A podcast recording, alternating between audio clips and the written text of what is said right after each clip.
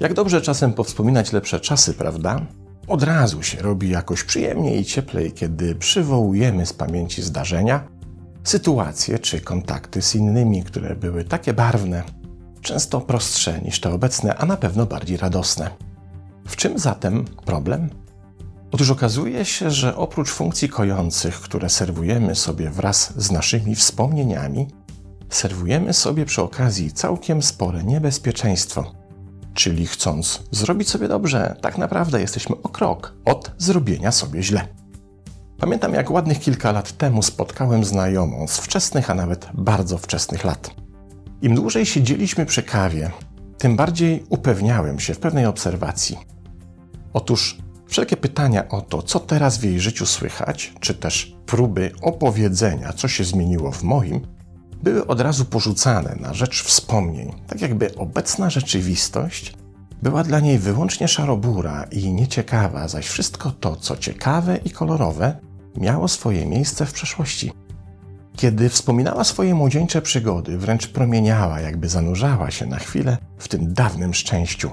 I widać to było nie tylko po jej reakcjach ciała, ale przede wszystkim po emocjach.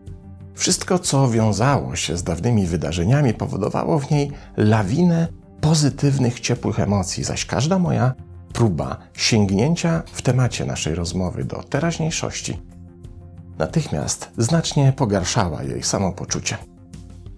No cóż, to było jednorazowe spotkanie, na którego powtórzenie już nie miałem ochoty. Tak jak nie ma się specjalnej ochoty na konwersację, kiedy ktoś cię na uroczystości weselnej posadzi obok dobrze ci znanego wujka, który od kilkudziesięciu lat ciągle opowiada te same historie, te same dowcipy, a ty znasz je już tak dobrze, że coraz gorzej ci wychodzi udawanie zainteresowania. Pamiętacie serial z rodziną Bandich? Tam Al za każdym razem odpala wspomnienie, jak zaliczył kilka przyłożeń w jednym meczu i im częściej słyszymy tę opowieść, tym odnosimy większe wrażenie, na czym zresztą zbudowany jest cały dowcip, że Al Bandy niczego w życiu już więcej nie osiągnął. Co więcej, te powroty do jedynego życiowego sukcesu zdają się być antidotum na towarzyszącą obecnie Alowi życiową porażkę. Nie radząc sobie z teraźniejszością, czy wręcz jej nie znosząc, ratuje się powracaniem do wspomnień tych okresów swojego życia, których przypomnienie poprawia mu nastrój. I w tej postawie nie chodzi o efekt rozpamiętywania, który omawialiśmy w odcinku 77, bo tam rzecz dotyczyła wałkowania zdarzeń, zazwyczaj dla nas negatywnych, jakbyśmy się chcieli na powrót zanurzyć w przeżytym niegdyś koszmarze. Nostalgia to proces, w którym zazwyczaj przedmiotem naszych wspomnień są wydarzenia czy sytuacje pozytywne.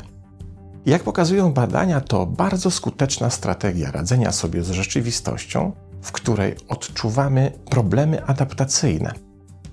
Nowojorskie badania Weinbergera i Stojczew z 2019 roku wykazały, że nostalgia pełni emocjonalne funkcje regulacyjne i stanowi często występujący mechanizm obronny.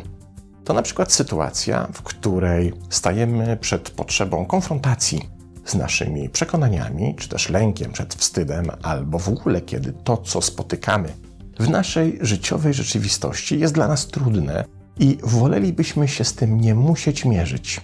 Wówczas siadamy na kanapie, bierzemy do ręki album ze starymi zdjęciami, przypominamy sobie nasze radośnie fiśnięte koleżanki, czy nie do końca rozgarniętych, ale za to wesołych kumpli. I bieżąca emocja lęku, wycofania czy niechęci zostaje zastąpiona emocjami, które niejako pożyczamy z tamtych czasów, by przyniosły nam ulgę. Co więcej, badania wykazały, że nostalgia pojawia się również jako strategia unikania konfrontacji ze złożonością naszych problemów, bo to, co w niej wspominamy, jest dużo mniej skomplikowane. Nostalgii wracamy do jednoznacznych emocji, prostych, a nie zawiłych relacji i do prostych, a nie skomplikowanych czasów.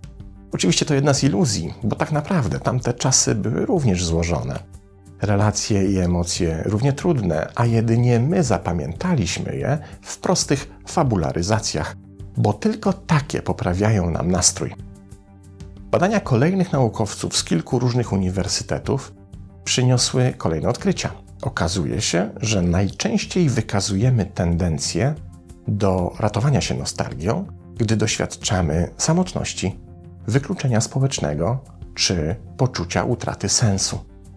Dzięki temu zabiegowi mamy poczucie, że znajdujemy się we wspierającym kontekście społecznym, w którym czujemy się ważni, lubiani, docenieni i wspierani. To dlatego Al wraca wspomnieniem do meczu, bo wtedy czuł się ważny, doceniony i lubiany. W przeciwieństwie do tego, co czuje teraz. To tak jakbyśmy w tej strategii przywoływali z przeszłości naszych dobrych, uśmiechniętych znajomych i trzymali ich przy sobie, by ogrzewali nas swoją dobrą energią i pomagali utrzymać naszą samoocenę na odpowiednim poziomie. I używam tutaj słowa ogrzewali nie bez powodu. W eksperymencie ZOO z 2012 roku z Departamentu Psychologii Uniwersytetu San Yat-sen uczestnicy grupy badawczej przebywający w pomieszczeniu o celowo zaniżonej temperaturze mieli większe skłonności do wywoływania nostalgii niż ci, którym nie zmniejszono temperatury otoczenia. Kiedy zaś nostalgia się pojawiała, to w grupie znajdującej się w zimnym pomieszczeniu pojawiła się większa tolerancja na zimno. Uznawali je za mniej dokuczliwe i jednocześnie deklarowali, że zanotowali wzrost odczuwanej temperatury. A to oznacza, że pogrążenie się w nostalgii zwiększa nasz komfort fizjologiczny, po prostu zaczynamy się fizycznie czuć lepiej i mniej doskwierają nam warunki zewnętrzne. Trudno się zatem dziwić, że uciekamy w nostalgię, bo nie dość, że poprawia nam nastrój, zamieniając negatywne emocje pozytywnymi, to również sprawia, że nasze ciało ma wrażenie lepszego i bardziej komfortowego funkcjonowania. Wydawałoby się zatem, że nostalgia, czyli przywoływanie przyjemnych wspomnień z przeszłości, wyłącznie nam służy.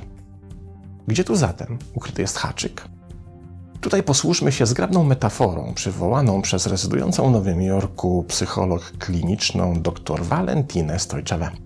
Na co dzień pracującą z traumami weteranów wojennych i ich rodzinami. Otóż mówi ona, że nostalgia jest jak zestaw kuchennych przypraw, które poprawiają smak przyrządzanych przez nas potraw. Jeśli zaś użyjemy ich odpowiedniej ilości w odpowiednim czasie, to otrzymamy zbilansowane danie o doskonałym aromacie i smaku. Jednak problem pojawia się wówczas, kiedy z tymi przeprawami przesadzimy. Zbyt dużo soli czy balsamicznego octu sprawi, że tak przyprawionej potrawy nie da się zjeść, a jeśli nawet jakimś cudem ją zjemy, to wówczas może nam bardzo zaszkodzić. Zatem nostalgia, która zbyt często towarzyszy nam w życiu, do której wracamy w każdej sytuacji, niejako uciekając od trudów i problemów teraźniejszości, po prostu nam szkodzi. Po pierwsze, dlatego, że posiłkując się nostalgią, zastępujemy rzeczywiste relacje tymi z przeszłości, bo te obecne są złożone, a tamte stare przecież zapamiętaliśmy jako proste. To powoduje, że w tych obecnych relacjach zaczynamy sobie coraz gorzej radzić. Z czasem coraz trudniej nam będzie zaakceptować to, że nasze obecne relacje nie wytrzymują porównań z tymi ze wspomnień, a nie wytrzymują, bo tak naprawdę nie porównujemy ich z tymi rzeczywistymi relacjami z przeszłości, ale wyłącznie z naszymi, znacznie przefiltrowanymi ich wspomnieniami, a z ubarwionymi wspomnieniami dotyczącymi piękna, dawno kochanej księżniczki czy księcia. Jeszcze żaden teraźniejszy książę czy obecna księżniczka nie wygrali, bo to po prostu niemożliwe. Jeśli porównamy ze sobą dwa oryginalnie czarno-białe zdjęcia, przy czym jedno z nich zostało przez nas pokoloryzowane, to zawsze to kolorowe będzie bardziej kolorowe, prawda? I podobny mechanizm, jak z relacjami w nostalgii, zachodzi z radzeniem sobie ze współczesnymi wyzwaniami. Te, które pamiętamy jako prostsze, zawsze będą nam się bardziej podobały od tych rzeczywistych, które napawają nas obawą na skutek swojej złożoności. To powoduje, że nasz życiowy mięsień, ćwiczony na zmaganiach z życiem, zaczyna słabnąć, bo po prostu nie jest odpowiednio trenowany. W efekcie, z biegiem czasu, pogrążeni w kolorowej i ciepłej nostalgii wspomnień, będziemy coraz słabiej sobie radzili z szaroburą i zimną rzeczywistością. Jak pisze dr Stojczewa, różnica pomiędzy pomocną a szkodliwą nostalgią polega na tym, że istnieje różnica pomiędzy włączaniem pozytywnych emocji, przypominania do teraźniejszości, a wyrzeczeniem się teraźniejszości w celu przywrócenia i nieustannego przeżywania jakiegoś momentu z przeszłości. Bo jeśli gloryfikujemy wyłącznie przeszłość, to tym samym deprecjonujemy teraźniejszość. W myśl tej zasady teraz nie może być fajnie, bo fajnie wyłącznie już było. Kiedy zanurzamy się w tropieniu zdjęć dawnych partnerów na portalach społecznościowych, to jednocześnie nie tworzymy w naszym życiu przestrzeni, by mógł się w niej pojawić nowy partner. Kiedy usiłujemy utrzymać w nas złudzenie, że nadal jesteśmy młodzi, to tym samym nie jesteśmy w stanie w pełni skorzystać z tego, co przynosi nam dojrzałość czy wiek zaawansowany. Jak zatem strzec się przed tymi trochę podstępnymi sidłami naszej własnej nostalgii? Tutaj znowu, nie jest to tylko moja opinia, jedynymi drzwiami prowadzącymi do wyzwolenia jest świadomość, bo jak wynika z badań, nasze tendencje do wywoływania nostalgii w olbrzymiej większości są nieświadome. Kiedy zaś chcemy przejść przez te drzwi, musimy zacząć od samoświadomej obserwacji i udzielenia sobie odpowiedzi na kilka podstawowych pytań. Jakich emocji szukam w przeszłości i jaki emocjonalny stan z niej przywołuję, którego to stanu nie mogę lub nie chcę doświadczyć w moim obecnym życiu? Czy moja nostalgia jedynie wspomaga moje samopoczucie przyjemnymi wspomnieniami z przeszłości, czy też, kiedy się pojawia, odcinam się dzięki niej od teraźniejszości?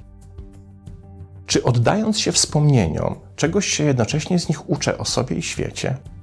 Czy jedynie od czegoś uciekam, przed czymś reiteruję, czegoś unikam? Jeśli tak, to dlaczego unikam tego, czego unikam? Przed zaakceptowaniem czego się w ten sposób bronię? Czy świat wspomnień uznaje za łatwy, a obecny za trudny? Z jakim rodzajem jego złożoności nie chcę się konfrontować?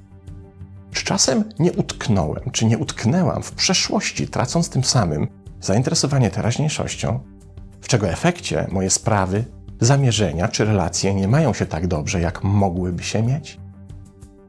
Odpowiedzi na powyższe pytania nie należą do łatwych, ale samo ich sobie postawienie wymaga odwagi i co najważniejsze, pobudza czy też przywraca nam samoświadomość, a bez niej niestety ani rusz.